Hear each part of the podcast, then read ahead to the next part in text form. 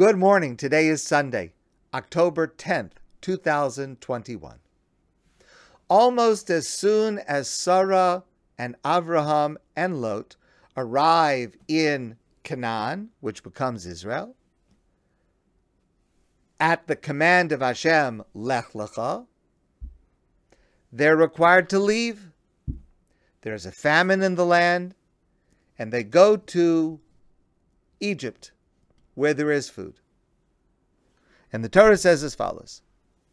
Vayhirav ba'aretz, there was a famine in the land, Vayered Avram Mitzrayim lagursham, ki kaved harav ba'aretz. Vayihi kasher hikriv lava Mitzrayim. And it was as they were about to approach Egypt, Vayomer al Sarai ishto, Avram said to Sarai his wife, Hine dati, I realize ki isha yifas mare'at, that you are an exceedingly beautiful, physically beautiful woman.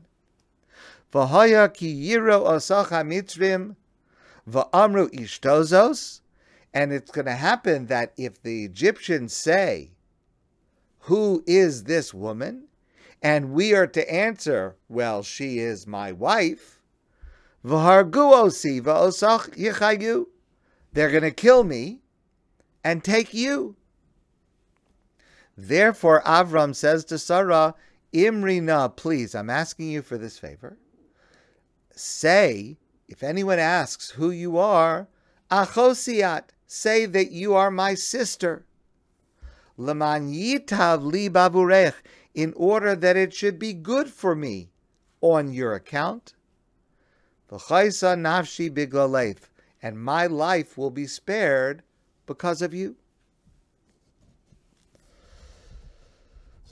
It's a shocking passage because what about the moral issue?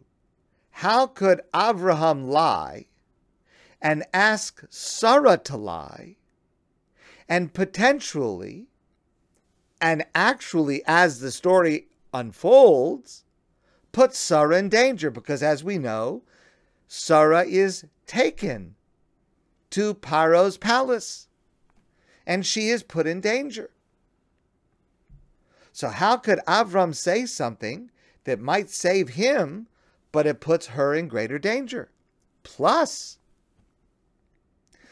does Avram actually mean to suggest that he may benefit from this scenario, leman yitav li bavurech, in order that it should be good for me?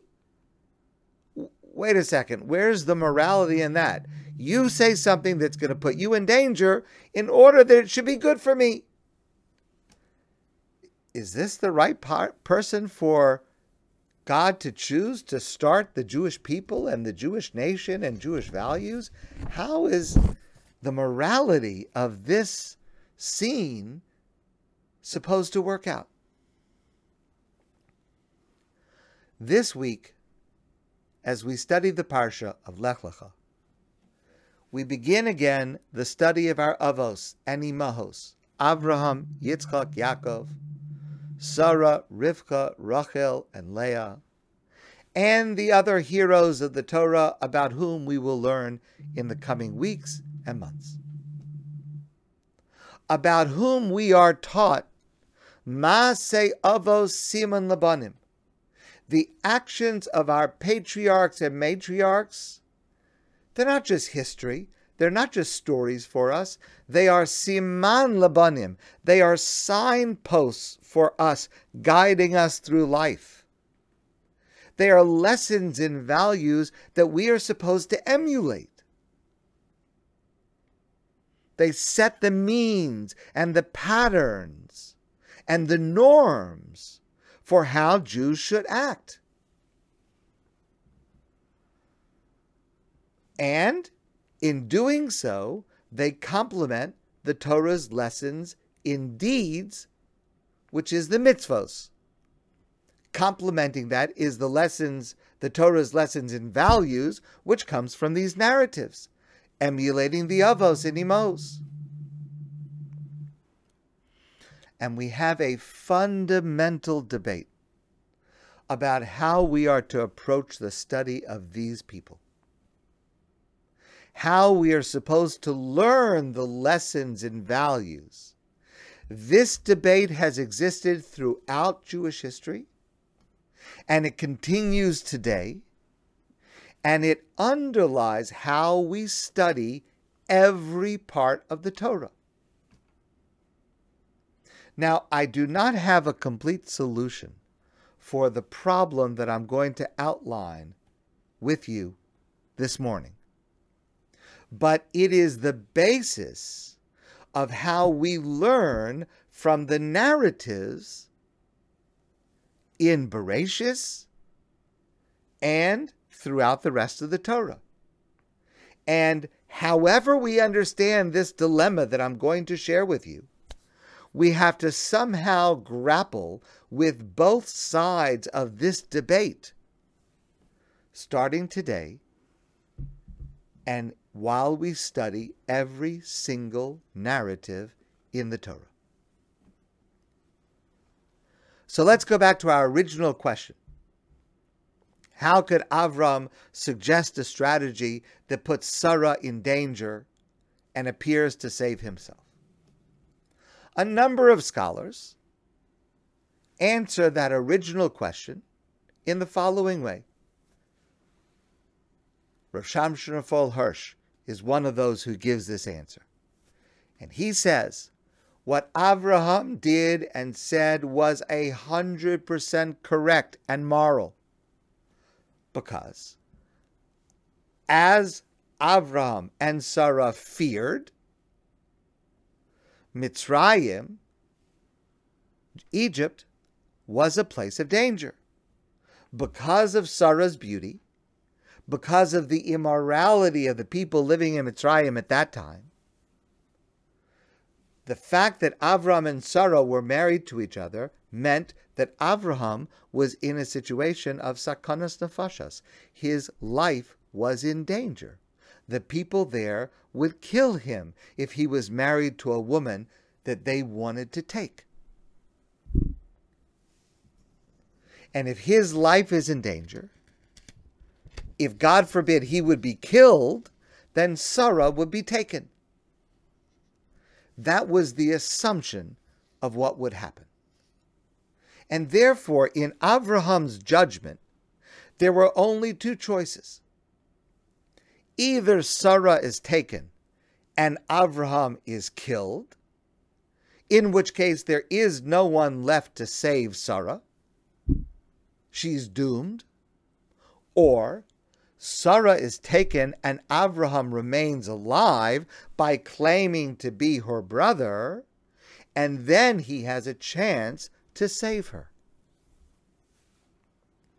Explains Rav Hirsch when Avram says, Imri noah chosiat leman yitav li say please that you are my sister in order that it should be good for me on your behalf, it means if they think that you are not married to me and that you are my sister and I am your brother, they are going to treat me well and not kill me. Meaning they're going to keep me alive. There's no reason to kill me if they can take you and you're not married to me. Which means V'chaisa nafshi biglalech. They will keep me alive because of what you say. If you say you're my sister, they have no reason to kill me. And I will be able to save you. In fact, that's exactly what happens. And therefore, says Rav Hirsch, the lie was called for. It was permitted under the circumstances. It was appropriate to the situation that they faced. And Avram acted completely correctly.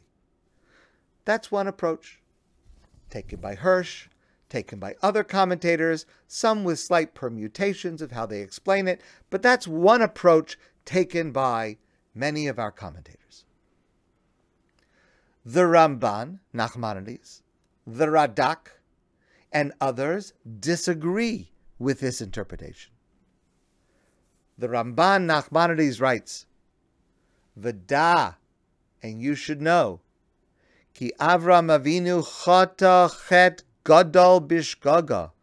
Avram Avinu committed a great sin, not a willful sin, an inadvertent sin, but a great sin nonetheless. Shehevi ishto atzadekes b'michshol avon. He brought his righteous wife to a situation of placing her in danger. He did it mipnei pachto pen yargeu.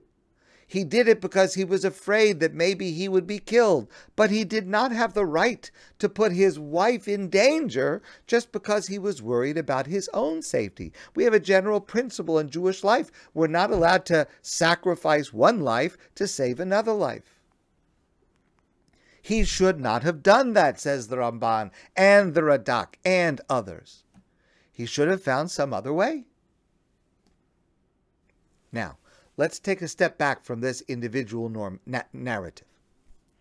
Underlying these two different ways of interpreting this specific passage is a more global question. And this applies when we analyze any narrative in the Torah and that is Are we to assume when we study Torah that the avos and the imahos, the patriarchs, the matriarchs, that they are perfect, that their actions are always correct and beyond reproach? Their greatness is so much beyond our understanding and we are not permitted to ever criticize them. And if we should see something that appears to us that they have done something wrong, we are required to interpret it in a way that shows that their action is completely correct. And this approach is exemplified in our passage by Rav Shamshon Hirsch, explaining that what Avram did is correct. And throughout the entire Torah, there are commentators who will take this approach in any given narrative to show that no, what looks like a sin is not a sin. No, what looks like it was incorrect was not incorrect. It was the right thing, etc., etc., consistently through the Torah.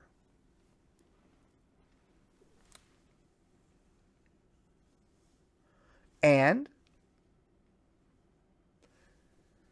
while there are many scholars and commentators who support that approach, there are also many scholars that take a different approach. We look at them as people. Great people, but still people capable of making mistakes.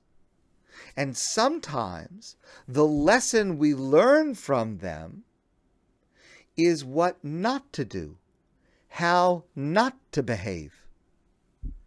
And there are many scholars who support this view.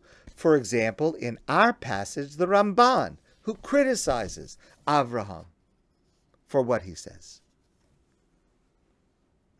And both of these approaches explains Rabbi J.J. Schacter, are problematic. Because to say that they're perfect and we cannot find fault with them, well, how can we learn from their virtue if we if we don't have the perfection that they had? How can they serve as role models for us. How are we supposed to emulate them when our rabbis tell us, Maase Ava Siman Labanim, their actions are supposed to act as role models for us, but we're no nothing like them. We're not imper- we're not always perfect. We have shortcomings. How can we expect be expected to live up to what they do? how can we even appreciate their greatness without knowing that sometimes they fell short and they struggled? If they, they didn't fall short and struggle ever, then how can we learn from them? Plus, what do we do with all the statements in our rabbinic literature, in the Talmud, in the Midrash, that do find fault? For example, the Talmud says that we were slaves in Egypt because of certain shortcomings of Avram. and statements that find fault with every one of our heroes in the Torah. On the other hand, to say that we can criticize them is also problematic. Where do we draw the line? Are we to look at them precisely like you and me, subject uh, to, am I supposed to evaluate Avram the way I would, God forbid, evaluate myself with subject to my weaknesses and shortcomings and foibles? Clearly, we say in our prayers, Elokei Avram, Elokei Yitzchak, Elokei Yaakov, that Avram, Yitzchak, and Yaakov were so much greater than we can even imagine. They had a connection with God. They, they stood on a spiritual level we can never hope to reach. They were living their lives in a completely different dimension. Far be it from us to apply our standards that we would apply to ourselves, to apply to these great people so much greater than we can even imagine. So the question for us is where do we draw the line? What is legitimate criticism and what is illegitimate criticism? And just to add one more layer to this problem, presumably how we describe them will relate to the context where we are describing them. For example, when you and I are speaking now, I want to teach Torah.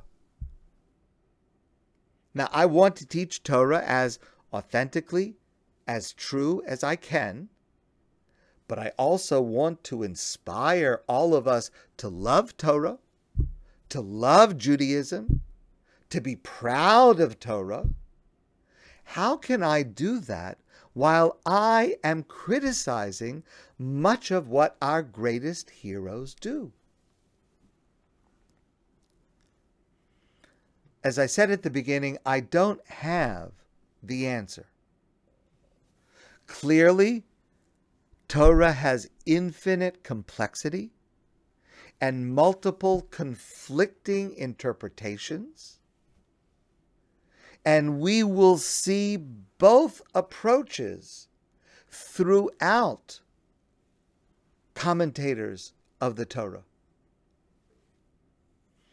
I presume we should modulate between the two sides. When we excuse and rationalize behavior, we must also emphasize that we are to emulate our patriarchs and matriarchs. That these are lessons that are chosen for us to incorporate into our lives, even if the people we are learning about seem beyond our ability to emulate. And when we do criticize, we do so with caution. We do so with the humility that we are in the presence of giants.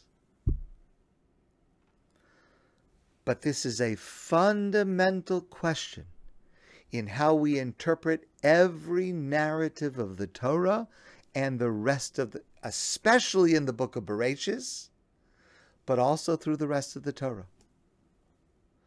Hopefully, like many different dilemmas in life, being aware of the problem, being aware that there are often two valid approaches to understanding a given narrative and a given personality. Being aware of this is the largest step we can take to dealing with it and to squeezing lessons from every single approach. One approach here and a different approach there that will elicit for us a combination of lessons that we can incorporate into our lives. My friends, I want to wish you a great day. And I look forward to seeing all of you soon in person.